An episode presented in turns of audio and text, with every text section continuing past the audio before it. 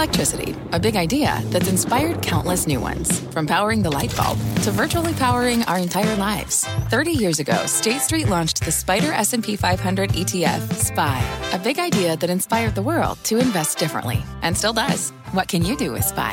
Before investing, consider the fund's investment objectives, risks, charges, and expenses. Visit ssga.com for a prospectus containing this and other information. Read it carefully before investing. SPY is subject to risks similar to those of stocks. All ETFs are subject to risk, including possible loss of principal. Alps Distributors Inc. Distributor. Homes.com knows that when it comes to home shopping, it's never just about the house or condo. It's about the home. And what makes a home is more than just the house or property. It's the location and neighborhood. If you have kids, it's also schools, nearby parks, and transportation options. That's why Homes.com goes above and beyond to bring home shoppers the in depth information they need to find the right home. And when I say in depth, I'm talking deep. Each listing features comprehensive information about the neighborhood, complete with a video guide. They also have details about local schools with test scores, state rankings, and student to teacher ratio. They even have an agent directory with the sales history of each agent. So when it comes to finding a home, not just a house, this is everything you need to know, all in one place. Homes.com. We've done your homework. My mission is simple to make you money. I'm here to level the playing field for all investors. There's always a bull market somewhere, and I promise to help you find it. Mad Money starts now. Hey, I'm Cramer. Welcome to Mad Money. Welcome to Cramerica. Other people my friends, I'm just trying to save a little money here. My job is not just to entertain, but to educate you. Explain days like today. So call me at 1 800 743 CNBC. Tweet me at Jim Cramer. Stay the course until the job is done. There. Uh, that's really all that Fed Chief Jay Powell committed to today. And while Wall Street hated it, with the Dow plunging 505 points, S&P plummeting 2.50%, sell, sell, sell. NASDAQ nosediving 3.36%. It's what needs to happen to stamp out inflation that robs you of your purchasing power. Powell knows he's done a lot to cool down the economy, but he also knows, and said it so many times, that he's far from done. It's his game plan. He's sticking with it. I really do not envy Powell. Every sentence parsed, every word analyzed. Plus, his job right now is to bring the pain. The house of pain. Not create the game. House of pleasure. So his job isn't fun. But all you really know at this moment is that, like a ball game, the tightening's not over until the fat lady sings. The fat lady being inflation. By that metric, the ball game's nowhere near over, and it's not really much use guessing which inning we're in, although people constantly do that. I can tell you this we're definitely not at the seventh inning stretch. Now, traders are jumpy by nature. They look at Powell's 2 p.m. statement, and he issues a statement before he has a press conference. And it, you know what? It had some new language in it, saying the Fed's conscious, it's conscious that its actions take time to play out. That was regarded as being the signal to buy. They went crazy, buying everything, thinking that therefore, because he put that phrase in, he's going dovish. To belabor the ballgame analogy, the traders took a real long lead off of first, betting they had a chance of reaching home plate on a single, because Powell said he's mindful that parts of the economy are slowing like housing. But by the time Powell's press conference started, he picked off the traders like he was taking Halloween candy from a baby. The traders remain convinced he'll signal someday that he's done tightening. Let him have a press conference. Say, you know what? I'm done tightening. You go buy stocks. Unfortunately, that's not how it works. It's never worked that way. I've been telling you that for 17 years. It's not how it works. And we found out during that unfortunate press conference, or at least unfortunate for the short term bulls. Here's how the moment really works the Fed's job right now is to crush inflation. For that to happen, we need wages to stabilize, not go higher, and that means higher unemployment. We don't have that yet. We're not even close to that yet. But Powell's told us time and again that it has to happen before he'll stop raising rates. He's been consistent because he doesn't want another flare up after he does declare victory, which eventually he will. The big question is why did traders believe Powell was going to say the following? You know what? We have wage hikes all over the place. We have no real price stability in the supermarket. We have far fewer more jobs than we can fill. Only housing and commodities have actually reversed in price. So I guess we're done. Go buy stocks. Buy, buy, buy. Well, well, you know, that's insane, people. Powell's simply not worried about tightening too much. Not with unemployment at 3.5%. You know, almost all time low. He's only worried about tightening too little. That's it. It's very binary. So what do we do with that knowledge? Okay, listen. This year we've seen rate hikes go up by 375 basis points. That's monumental. And we have to consider that the Fed staying the course means that you might have to adjust your portfolio and that you can still do it after we've had a nice run. Because you know, many stocks that do well in an advance do poorly in a slowdown. While selling the stocks that need a strong economy in order to thrive makes sense. Still, we're still doing it for the investing club. Now, let me tell you, uh, let's let's put all that aside, because I, I, I, really want to start distinguishing, uh, because I was talking about this yesterday with with uh, Sharon Epperson and Tyler Mathisen on a really great program. If you're an index fund guy, right? You know what? The market's overbought, but it comes down. You put some money to work. I will.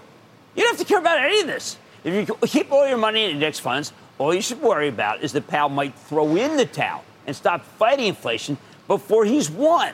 Why? because it would mean that even if your portfolio went up, it might be worth a lot less when you go to withdraw your money in 10 or 20 or 30 years. You don't need to concern yourself with these short term gyrations in the market. Although I would say, if you follow the investing club, when we talk about a market being oversold, that's when you commit money for your index fund. That's what I do. But if you're, I can't own individual stocks. I can only own stocks for my trust for the club. But if you're holding your own portfolio, if you're building it, okay, what you heard today is a big deal. All year, the market's been doing this, going through this incredible leadership change. Tech of all stripes is now the enemy. In the old days, it seemed like they'd do well no matter what. That turned out to be wrong. We've been trimming these stocks forever. If you're hanging on to anything tech, you have to recognize you're going to take a drubbing with a profitable company and get shellacked by a loser. If you're invested in a company that came public in the last two years, you're going to get a real beatdown. Sell, sell, sell, sell, If you own a SPAC, you're going to get crushed. That's because Jay Powell's down there giving you the business. He's not specifically targeting these companies. He's not saying, you know, it's time to sell the semis. He, he, that's not his game. He's targeting the system that allowed them to come public in the first place and command ridiculous valuations. He doesn't necessarily want tech stocks down, but Wall Street's created too many of them, and now they're running out of customers because of the slowdown. They are the epicenter of this decline. Most of these newly minted tech stocks require endless economic growth because without new customers, their business models break down. Hardly a day goes by without one of these companies reporting a seemingly good quarter, 40% growth, lots of new contracts, and then they tell you the process of getting new customers has elongated. Elongated is code for our business is slowing and we have way too many employees. Now, if you own any one of these newer tech companies, believe me, that's what's happening. That's why I keep telling you they're unsafe at any speed. Do, does my trust own some alphabet? Absolutely. That's an inexpensive stock. But these kinds of stocks, these are new, fresh, and they are going to fail.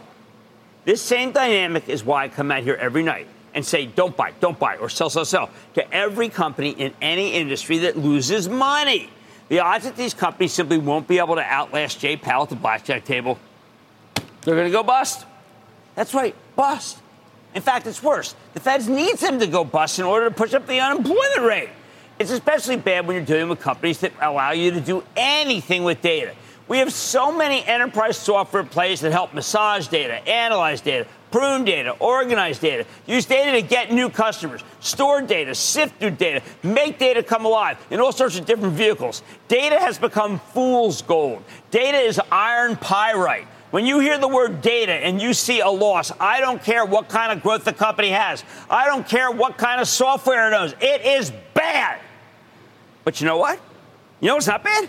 How about Johnson & Johnson, which is breaking up into two separate companies, consumer packaged goods play, that won't get hurt by the Fed's mandated recession, Band-Aids, you're not going to use them, and a fast-growing pharma slash med tech play that's going to save your life. Same goes for Eli Lilly, big pharma company, had them on last night. Terrific diabetes franchise, added advantage of allowing you to lose 25 pounds if it gets approved by the FDA. I'll take that. How about a company that, I don't know, that brews beer like Constellation Brands? How about oil companies with generous variable div- dividends as they come down? Oh, how about banks that just got a big earnings boost today because every time the Fed tightens, they can take your deposits, pay you next to nothing, and then invest them in short term treasuries risk free.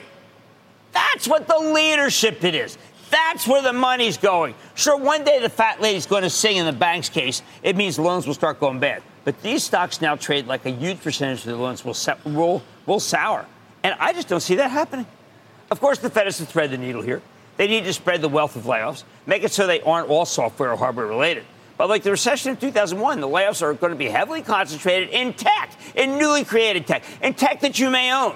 The money that's left in these source stocks will be, as I've said over and over again, sources of funds for their survivors, donors to the banks and the drugs. It's why we keep trimming these names from my charitable trust. They're well below the weight of the S&P, and it's still not enough. The bottom line: Do not be conned by SPAC men. Don't get your head blown off by software as a sinkhole my new nickname for the entire crowd of cloud based software data center that didn't make it to the promised land 20 odd years ago and won't do it again. How about we go to Justin in New York? Justin. Hey, Jim, how's it going? Hey. Um, I would like to first say I'm a huge fan of your show. Uh, been watching for a long time, and my best friend Ethan PL is a huge fan as well. Um, the travel sector has been on a roller coaster, but surprisingly, it's held up relatively well so far in 2022. What are your thoughts on Marriott for the rest of the year going into 2023? Look, I, I think it's a great company, but it's not the right time to own it. I mean, for instance, uh, let me give you an example. We had Brian Chesky on last night. Now, he happens to be for Airbnb, which you could argue is the, the enemy of Marriott. I thought he told a great story. The stock got crushed.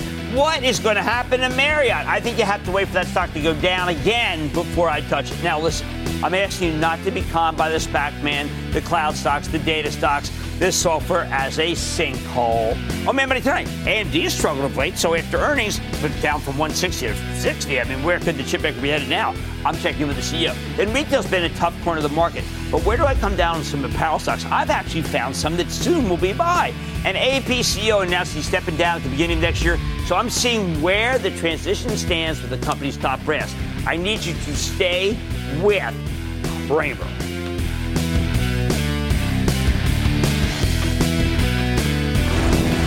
Don't miss a second of Mad Money.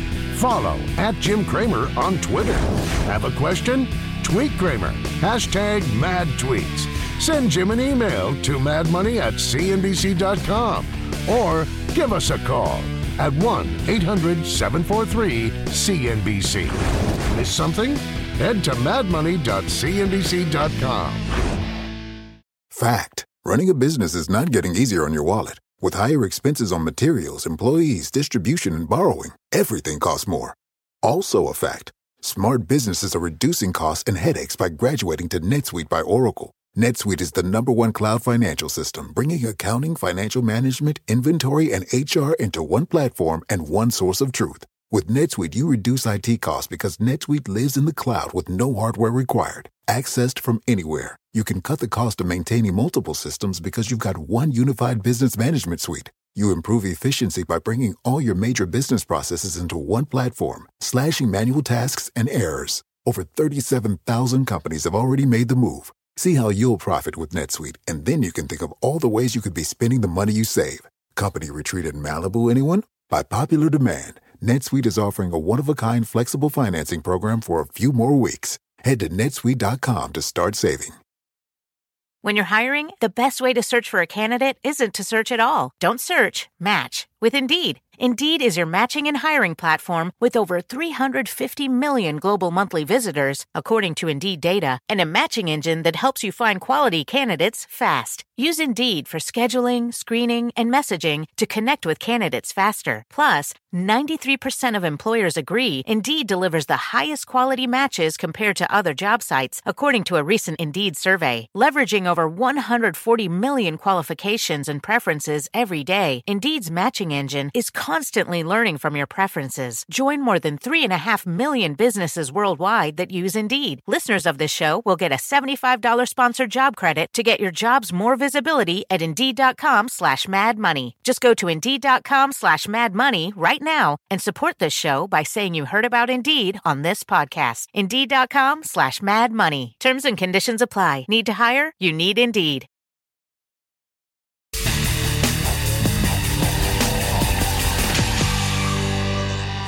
Funny thing happened to the stock of AMD earlier today. Last night, the chipmaker reported its full third quarter while cutting their full year forecast and issuing a fairly pessimistic outlook for the fourth quarter. Initially, the stock actually rallied, though. So at one point today, it was up more than 7%. It wasn't until the Fed committed to more rate hikes in the afternoon that it finally rolled over and gave back some of those gains. Actually, all of them. Of course, we already knew AMD was having a tough stretch. They got a ton of exposure to the extremely weak PC market. That's down 20%. Oh, that's horrendous. And uh, that certainly offsets any good news for the data center. That's why they already pre announced the late third quarter sales numbers in early October. It's been difficult owning it for the Charitable Trust after a huge gain. Thank heavens we took some off. But man, when I saw the stock rally on lower guidance initially, it made me wonder hey, could AMD be nearing its bottom? It is down 60% from its highs. So where is this one headed? Not today, but in the near future. Let's check in with Dr. Lisa Su, AMD's chair and CEO. Ms. Su, welcome back to Mad Money. How are you? I'm very well, Jim. How are you? It's great to be here. Oh, I'm so glad you're here. Uh, we've got a new update from you uh, that I know included the pre announcement, but you also gave us a fourth quarter outlook. And I felt that I could describe it as not as bad as feared. Can you give me what makes up uh, your, uh, just because of what you're seeing now and what you saw in the last month, that gives you the confidence to not say that things are going to continue to get worse? Yeah, absolutely, Jim. Well, look, you know, if I just give you the overall, you know, outlook, I would say, you know, we're all working through the macroeconomic situation, and I think you're seeing that in a number of sectors. You know, what we have is that we have a very diversified business. So uh, we do have, you know, sort of a challenging uh, backdrop in the PC market, and that affected us in the third quarter, and will affect us here in the fourth quarter as well. But we also have um, our data center business, which is actually uh, proving to be um, uh, re- relatively resilient, and we have our embedded business that has um, actually, you know, some significant positives amongst a broad base of industries. So when you look at all of that together, you know, we believe that uh, we'll be flattish as we go into the fourth quarter. And overall, when you look at, you know, our full portfolio, we feel really good about our strategic markets in, you know, data centers and embedded as we work through some of the, the PC uh, market issues. Now, if it weren't for obviously the PC and some issues, involving some enterprise. This would be a discuss. We would have a discussion of new product launch, which is next week. Please, it did not come up on the call. Tell us what that will be as a differentiator and what it could mean if business stays okay. Yeah, look, we're really excited about our new product portfolio. You know, we've talked about, um, you know, Jim, you know, sort of the data center and how important, uh, you know, performance and power efficiency is as you think about, you know, future data centers. So next week we'll be uh, launching our um, new product called Genoa as we go through our Italian cities. Um, very, very excited about the product. Um, I think it continues to give us strength um, in cloud data centers as well as in enterprise. And what we see here is, you know, we're really extending our lead as it relates to not just performance, but also, you know, the importance of power efficiency, especially today when energy prices are going up all over the world. We know Microsoft referenced that in its own call. Now, uh, something that, again, I'm trying to focus on some things that were not just the doom and gloom. I'll let the analysts cover that.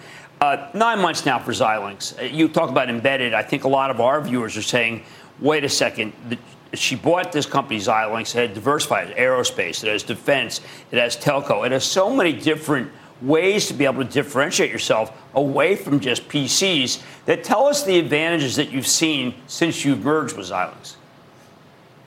Yeah, we're very, very happy with um, how the uh, entire uh, integration has gone. So, uh, you know, we closed the Xilinx acquisition in February, so it's now been, you know, eight months or so. I would say things have gone very well. Our acquisition thesis has played out exactly as we had hoped for. Um, in, in, the embedded markets, it's a broad-based set of customers. So when you look at it, um, things like aerospace and defense, uh, things like communications, both wired and wireless, um, automotive, these are markets that previously um, AMD didn't have much exposure to. And with the Xilinx portfolio, we have been able to actually help um, accelerate the growth in that business um, when you look at the supply chain and just all of the demand uh, for those products. So um, it's worked out um, very well. I'm actually even more excited about what we'll see in the future as we integrate some of our products uh, together, but with the um, you know sort of the AMD processor IP with some of the uh, the Xilinx you know uh, AI and other acceleration IP. Uh, we think it's going to be a, a fantastic portfolio portfolio, and our customers are very excited about what we can do together. All right, that's great. Uh, I wanted to ask you about the CHIPS Act.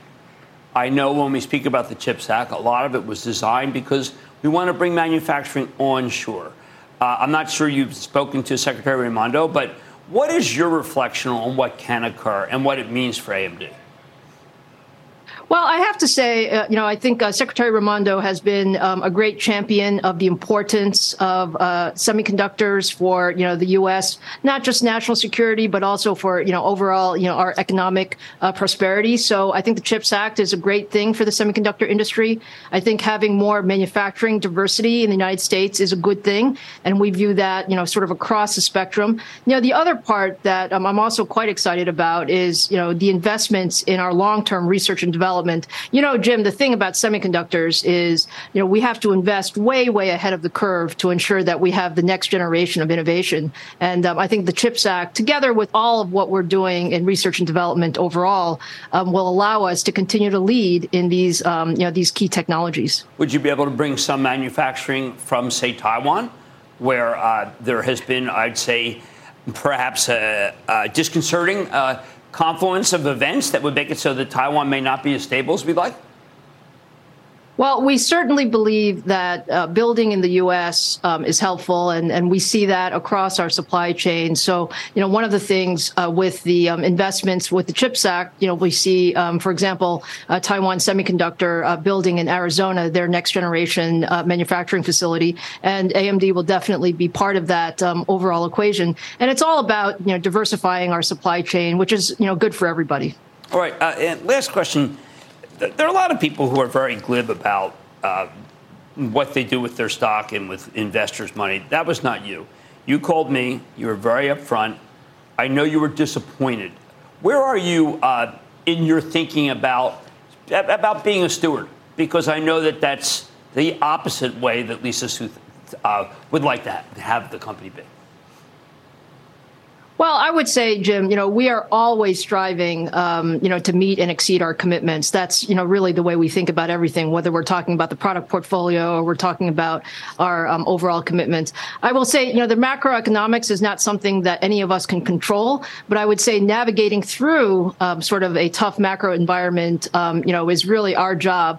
Um, I feel great about our product por- portfolio. I feel great about our investments. And I think this is an opportunity for us to differentiate ourselves in terms of, you know, the things that really matter are executing for our customers and making sure that, you know, we deliver on our commitments and, you know, the product portfolios, the customer platforms, and of course, the shareholder returns are all part of, you know, sort of our checklist for ensuring that, uh, that we get right. Well, Lisa, I'm so glad you came on and uh, gave us straight stuff as always. And uh, best of luck this next quarter. Fantastic. Thank you, Jim. Thank you. That's Lisa Su, Chair, President, and CEO of AMD. Their money be ready. Up, jump higher, run faster, and make more money? Tie a double knot and hear Cramer's take on footwear. Next. You seek the key, but first, you must learn the ways of precision, craft, and performance with Acura's all-electric ZDX. With a premium Bang & Olufsen sound system up to a 313-mile range and a Type S variant with an estimated 500 horsepower, the ZDX is their most powerful SUV yet. Unlock the energy when you visit Acura.com to order yours today. Take your business further with the smart and flexible American Express Business Gold Card. It offers flexible spending capacity that adapts to your business. You can also earn up to $395 in annual statement credits on eligible purchases at select business merchants. That's the powerful backing of American Express. Terms apply. Learn more at americanexpress.com slash.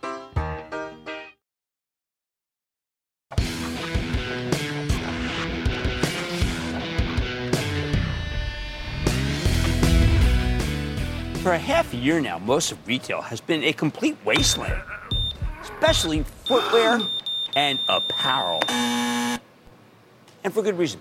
These are groups you traditionally want to avoid going into a recession, and everybody on Wall Street knows that. Plus, we've seen a massive shift in consumer spending priorities post COVID, with money flowing to experiences like travel. People aren't buying material goods. Now, not many chains saw this coming, so we got massive inventory gluts across retail. These companies got burned by supply chain malfunctions during the pandemic, so they often double ordered this year. That means they got more in than they needed. And that happens right as consumers decide to cut back, causing them to get stuck with way too much merchandise. And there's nothing worse than an inventory glut in retail because then you got to slash prices in order to move the stuff out of your stores before you can bring in new fresh product. So it makes sense that the footwear and apparel stocks have become totally toxic. But I'm wondering if there might be some opportunities here now that they've come down dramatically from their highs. I mean, really down. Now, don't forget, an earnings season unfolded. You know, it's, it's really difficult. So we've been told repeatedly by the banks and the payment companies that the consumer's still in solid shape. In fact, we just got a pretty strong GDP print for the third quarter. Now, sure, the Fed's on the warpath. The Fed's telling you how liquid, how, how strong the consumer is. And it, it's beginning to bruise a lot of retail, but it hasn't wrecked all of it. And I've got to tell you, when you listen to the Fed, what they're really saying is everybody's still spending too much, everybody's doing too well. That's not what a narrative that is really conducive to buying retail stocks. Meanwhile, commodity costs, shipping costs, they've started to come down, in some cases way down. That relieves the margin pressure many of these companies were facing. So perhaps there's some things at and what we call a delta. There's a change that might make us interested. Most importantly, we have heard some positive things from select apparel plays, not most, but select, such as Lululemon or Columbia Sportswear. They're doing great. And we can only ignore the good news so much, especially as we head into the holiday gift giving season. Now, I'm definitely not ready to sound the all clear for footwear and apparel here. Uh uh-uh. uh. But I do think you can find some select winners as this market repeals some of its gains, but only from overbought levels. So remember, once again, I'm telling you, we got to wait till stocks come down. But after they come down, remember, the oscillators are plus six, way too high. You know how much we swear by that. After we come down, I'm going to give you the ones that, that I think you should put some money in. Why don't we start with the most obvious, and that's Lululemon. While Lulu stock got obliterated in the first five months of the year, it's rebounded. It's uh, nearly 65 bucks from its May lows. Now, this one got hit hard late this year because it's widely viewed as exactly the kind of richly valued growth stock you're supposed to be selling when the Fed starts tightening. It didn't help that Lulu had a bad holiday quarter last year thanks to supply chain problems, which led to negative pre announcements, guidance cuts, and the like, and a hideous decline in the stock, of course. In the last six months, though, Lulu has turned in a couple of truly excellent quarters. We haven't had to change our mind here. It's been raising its full year forecast twice in a row. In late March, they were uh, uh, talking about making $9.15 to $9.35 per share this year. But by September, they'd taken the earnings forecast to 975 to 99. Should be 990. Sure it doesn't feel like a company is being crushed by a skittish consumer or an overbearing Fed, does it? Plus, the September quarter was a thing of beauty. 29% revenue growth, same store sales up an astounding 23%, massively higher than expected earnings. Even better, Lulu said the trends were better across all channels, categories, and which is that's precisely what you want to hear. They're even st- uh, selling belt bags uh, like crazy.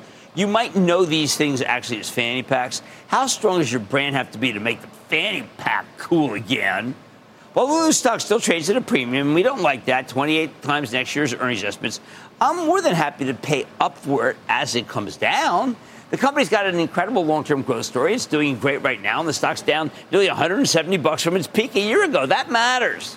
So, again, not here. If someone says, Cramer told me to buy Lululemon this evening, that's a different Cramer. Now, next up is Columbia Sportswear. Now, I am glad that I can recommend this one again after the stock spent more than a year and a half lost in the wilderness. Columbia Sportswear peaked at April of 2021 then ran into a series of obstacles, supply chain problems, headwinds from China, strong dollar, usual litany. Eventually, they had to cut their full year forecast when they reported their second quarter numbers in July. At the time, management told us that they were simply being conservative going into an uncertain economy. But the stock did get obliterated no matter what. Now, but last Thursday, you remember when we had them on? Columbia reported again, delivered a magnificent quarter. 19% sales growth, 13 cent earnings beat off $1.67 basis. Stock jumped 5% in response. When you drill down, the Columbia brand, the largest by far, is on fire. It's up 19%. Uh, they also seeing a ton of footwear sales from Sorel. Hey, the important thing about this one is that Columbia Sportswear is an outdoorsy retailer. We know the consumer wants experiences, not stuff. But sometimes you need to buy stuff in order to go experience things. Best of all, Columbia Sportswear is now incredibly cheap. And that, I have to tell you, I followed this company for years. It, it's this is very, very rare. It's at 13 times next year's earnings estimates. As someone who knows this company, I started recommending in the 20s a decade ago and stuck with it. It, it ran to 115 last year. Trust me when I say the stock at $72 is downright interesting. And it would again. The market's in a downtrend. Maybe when we get oversold, it's at 65. Wouldn't that be terrific? Get it 12 times earnings. In the same vein, last Thursday, this is a new one for me. We also got a fantastic quarter from Deckers Outdoor. You know, that's, uh, uh, I haven't recommended this one since 2014. This was a huge COVID winner that got crushed last fall. By the time the stock bottomed in May, it had lost more than half of its value. Since then, though, Deckers has started rebounding. Now, when they beat the numbers last week, the stock actually got hit, down 4%, because management didn't raise their full year forecast. When you beat numbers, you're supposed to raise full forecast, or else people get nervous. But when you drill down, I really like these results. The core UGG brand's doing just fine, up 6%. But the real star is something I always thought would have taken off. I thought I was going to, I got a pair of these six years ago. I thought they were going to take off. It's called Hoka, H O K A. Uh, that's the athletic shoes they have, up and astounding 58%. Finally caught fire. At this point, it won't take too long for Hoka to become their biggest brand. It's one of the best kept secrets in footwear right now. But don't expect it to stay secret for long. Bank of America just reinstated coverage on Deckers with a buy rating, pointing out that they can use cash from UGG for Hoka. Right now, Deckers trades at 16 times next year's earnings estimates, despite having a 19% growth rate. Your PE should be higher than your growth rate, or even with it. I think it deserves a lot more attention.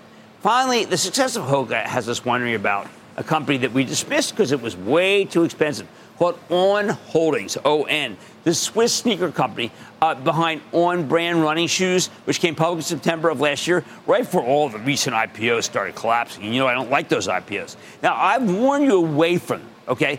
Uh, and that's been correct. This one's down 70% from its highest last November. But now I'm wondering if On Holdings has gotten too punished. I think it's enticing. Okay, uh, even if it's not cheap uh, yet by traditional metrics. Why? Because I'm starting to see these shoes everywhere, including my own feet. Everybody I know loves them. My wife loves them. And look, when you do the homework, On's last two quarters were actually excellent.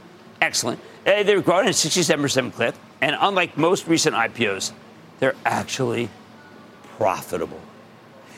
Let me put it this way On's expected to earn 38 cents next year. And I think that number's way too low. At the beginning of this year, they were expected to make just 3 cents this year. Now it's looking more like 33 cents. I wouldn't be surprised if that story repeats itself. On reports in a couple of weeks. Maybe that'll be the moment the stock can redefine itself as something more than an IPO from 2021. And I told you again, and I'm going to reiterate, I do not like that vintage. Bottom line, I'm still bearish on apparel and footwear in general. But if you're selective, some of these are definitely worth owning. And I'm putting that the Lululemon, Columbia Sportswear, Deckers, and On Holdings in that camp. Now, again, I'm going to emphasize this market is overbought. And as we tell investment club members every day at our 1020 meeting, you don't buy an overbought market, you sell into it. But maybe these stocks get pretty darn good by the time we get oversold. Don't buy them yet.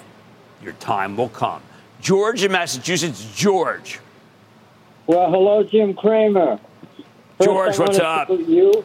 I want to salute you and Mad Money for being the best hour of television on the planet. Oh, you're very kind. Listen, I wish I could just nail it right for everybody. I'm very, very upset that the market's so overbought, and I can't recommend a lot of stocks. But let's go to work. What's happening? Well, let's see if we can recommend this one. So, the stock I'd like your thoughts on has steadily increased in value since its lows in May.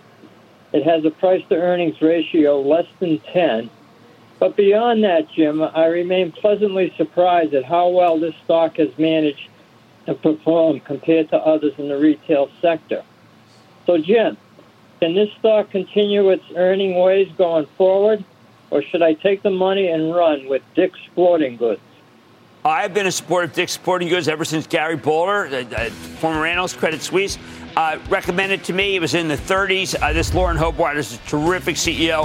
I think you've got a winner, and I would buy some here. And then as it goes down, because remember, we're in a very overbought situation, it'll get more interesting.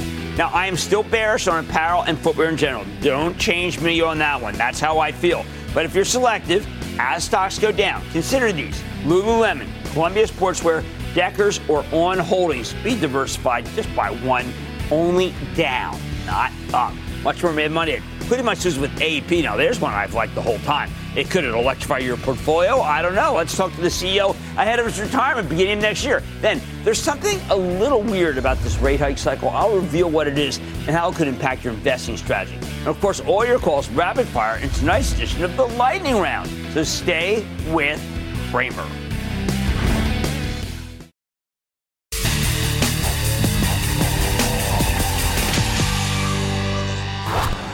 Most of the year, investors loved hiding in utilities. It's a nice, consistent business, makes you good money, even when the Fed lowers the boom on us, as we know they're doing. In the last couple of months, though, these stocks have been slammed. Rapidly rising interest rates made their dividends less attractive. That's reasonable, right? The two years give you four and a half. Wall Street started betting that the Fed would chill out with the rate hikes, though. I don't know, after today's non chill Fed meeting, it might be time to circle back to our favorite utilities. Things like American Electric Power, the Columbus, Ohio based electricity provider that does its numbers in good times and bad. While the stock's roughly flat for the year, trouncing the averages, still down more than 16% from its highs back in September. Maybe it's a nice entry point. Now, last month, AEP held an analyst day where they raised earnings guidance for this year and rolled out a new bullish forecast for next year as well. So let's take a closer look with Nick Akins. He's the chairman and now outgoing CEO of American Electric Power to learn more. Mr. Akins, welcome back to Mad Money. Hi, Jim. Great to be with you again. Oh, thank you, Nick. And you know that you will be missed because you have been a great spokesperson for a great company. And one of the things thank that you, you did when you came in back in 2011, I remember this because you came on, uh, less than 5% of your, gener- of your portfolio was what I think we would consider clean, uh, clean energy. And now it's 23%, which is a very big jump in a very short period of time. What do you see happening in the future with your successor? I think that's going to continue to accelerate. There's no question we're moving to a clean energy economy, and we actually adjusted our targets uh, to be net zero by 2045 instead of 2050. And also, we continue to make advances with uh, clean energy. We have over 16,000 megawatts of renewables that we're putting in place uh, in the next in the next 10 years. So all of that's part of a huge capital plan, 40 billion over the next five years, that includes transmission and infrastructure and renewables, moving to that clean energy economy. So that process will continue. Nick, how much of it uh, has been on the part of the customers themselves? I feel like the majority of it has actually been on you. Yeah, so you know, from the customer side, it's actually a benefit because as we retire some of the some of the uh, uh, central station generation facilities and put renewables in place, renewables provide two uh, two opportunities for us. One is to lower the overall cost of energy because of, of fuel costs. The other is a hedge against higher natural gas prices and so forth. So it really enables us to provide a huge benefit to customers through these projects, and that's why this process continues. So as long as we keep the system resilient and stable, uh, to be able to serve customers' needs when they need electricity, at the same time, move these clean energy resources into play, it's all going to work very well for customers. So, Nick, today the Federal Reserve raised rates again, a lot of rate hikes right in a row. And a lot of it seemed to be directed by the idea that, look, it's kind of a runaway train economy with so many jobs being created, much more than people there are to fill them. Uh, at American Electric Power, has there been any diminution of the growth during uh, say, the last 18 months of, the, of this period? No, no. None. No, there hasn't, Jim. Matter of fact, we're experiencing the highest growth that we've had in decades.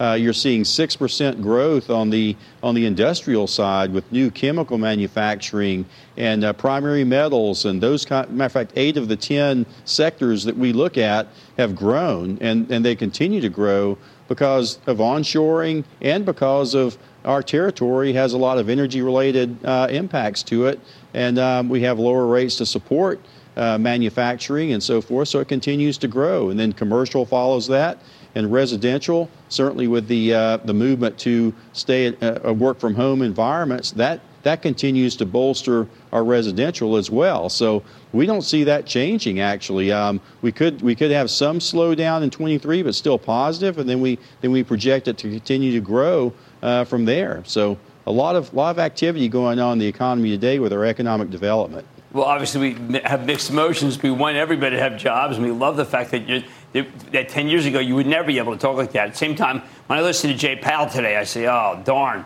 I wish it would cool a little bit so he wouldn't have to work so hard at his job.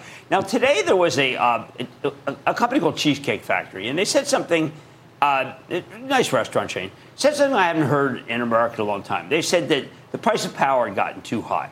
Now, I, I found that aberrant because I, you have a great transmission business, and from what I know, your bills didn't jump up in the last few months, did they? Yeah, I think probably the major impact is fuel cost. Uh, for those utilities that are highly dependent upon natural gas, for example, this moved up to seven dollars an MMBTU. Now it's more around four to five dollars, but it's still higher than what's been in the past. So the fuel cost itself has continued to go up. And of course, investments continue to be made to rehabilitate and make the grid more resilient. That's occurred. But by and large, it's been primarily fuel costs. So as that continues to temper down a little bit, that's going to be helpful in terms of overall uh, overall charges to customers, which obviously we want to make sure happens. All right, last word for your successor. What do you uh, what do you suggest? Oh, I think uh, uh, Julie Sloat's my successor, uh, and she'll do a wonderful job as CEO. Uh, certainly, she was CFO up until recently, and uh, there's no doubt that we have a foundational plan for this company, and she's going to continue to execute it. And uh, certainly, I, I know she'll do extremely well and continue with that consistency and quality of earnings and dividends that our shareholders expect. Well, uh, you have made a lot of people a lot of money, and you changed the face of American Electric Power in a positive way. And we wish you all the best and look forward to speaking to Julie. Great to see you, Nick. Thank, thank you, Jim. Okay, that is Nick Akins, Chairman and CEO of AEP. It, it, look, there are more than software companies out there. There are companies like AEP. They make you money, and they're getting cleaner and cleaner. They have money's back at the bank. Coming up. Cramer wants to hear from you. Your calls on the Thunderous Lightning Round. Next.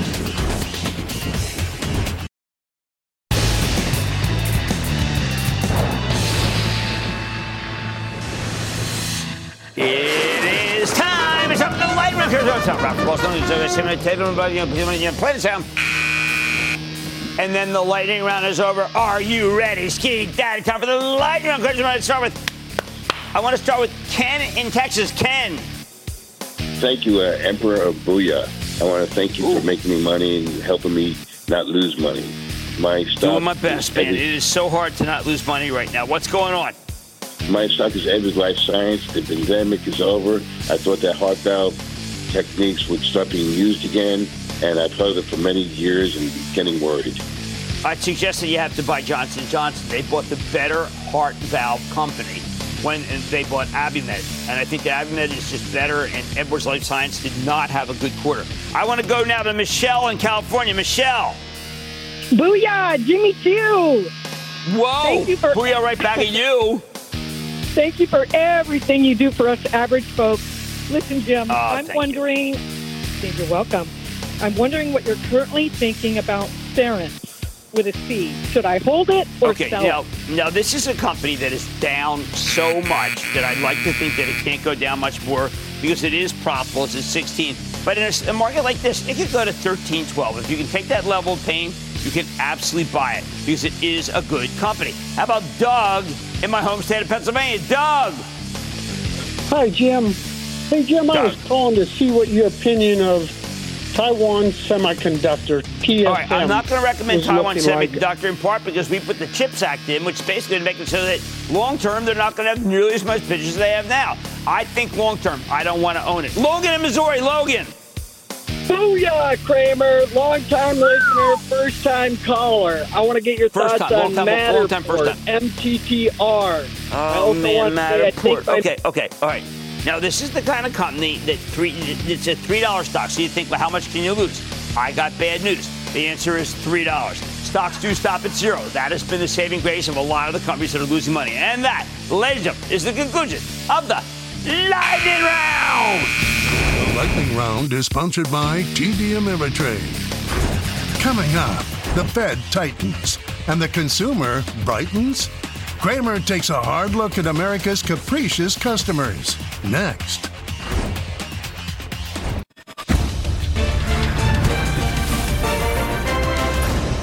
Tomorrow Kick off the trading day with Squawk on the Street. Live from Post 9 at the NYSE. Is that Mallomar season, by the way? It is Mallomar Yeah, it's season, yes. Mallomar I started off with four boxes right immediately, You- and I put on four pounds as a Mallomars. result, and I'm going to try to lay off a little bit.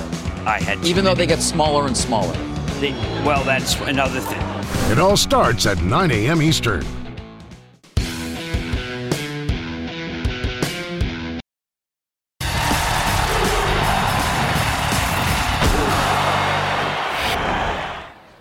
There's something weird about this rate hike cycle we got to talk about. The consumer's just not being the consumer. Normally, at this point in a Fed mandated slowdown, the consumer is supposed to cut back on spending. You'd think people would be trading down to cheaper brands.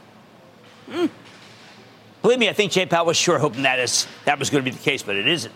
So far, we've heard from company after company this earnings season, and everybody from Mondelez to Procter & Gamble to Clorox, Estee Lauder, they all say that people are still willing to pay full price. That's no easy task because full price tends to include three or four recent price increases to cover higher raw costs and transportation costs. Now, look, I know Estee Lauder and Clorox saw their stocks get hit after they reported today, but Lauder's problems were almost all China their U.S. business remains strong, and I like that stock here, especially when it comes to their most expensive products, which are selling so well. Again, at this point in the cycle, the consumer is supposed to shun that stuff, buying generic, buying the knockoffs. Instead, Clorox says they've actually seen increased brand loyalty. People want the name brands, not the cheaper store brand plastic bags or bleach or salad dressing. This is astounding.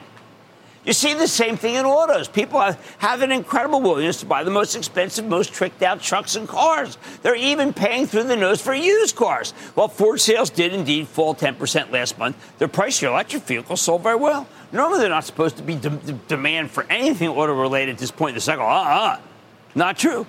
Then there's travel and entertainment. Oh, is this a conundrum? The first class sections are fully loaded on practically every airplane. By the way, those seats are filled with vacationers, not business people who can put their tickets on an expense account. Business travelers have only just started coming back. They've been zooming.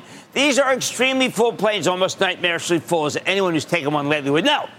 They've got extremely high fares, little competition, thanks to a series of anti competitive mergers since the Great Recession.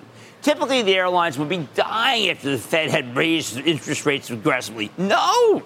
American Express, MasterCard, Visa, they've all reported very robust spending, with American Express detailing strong experiential spending. What does it mean? Robust eating and drinking. At the same time, here's two down and outers Disney and Comcast are putting up stunning numbers from their theme park business. I work for Comcast. The parks are so far above plan that they're all out of capacity. Hence my pipe dream for Disney to build a theme park in an empty part of New Mexico between Austin and Denver. Oh, and to be sure, I think that Airbnb's Brian Chesky was being conservative last night on the show when he made some cautious comments about fourth quarter spending. His numbers are accelerating, not decelerating. He's hiring new people because of demand, not hubris. Airbnb's got a fantastic franchise, and Chesky wants to make sure it stays that way. Historically speaking, none of these things should be happening. People, you don't understand how strange this is. It's just not, it's confounding. While it is terrific that people are going out and enjoying themselves, you got to wonder why there isn't more resistance to higher chocolate prices. Why aren't more people flying coach? I think it has to do with the balance sheets of the post COVID American consumer.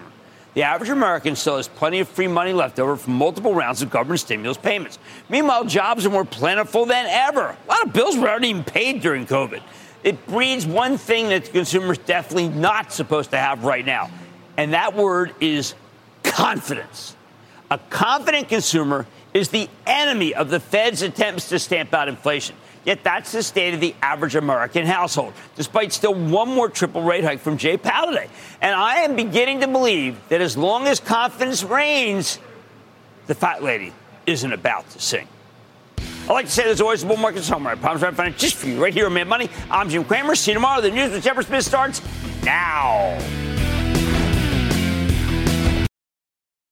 This podcast is supported by FedEx. Dear small and medium businesses, no one wants happy customers more than you do.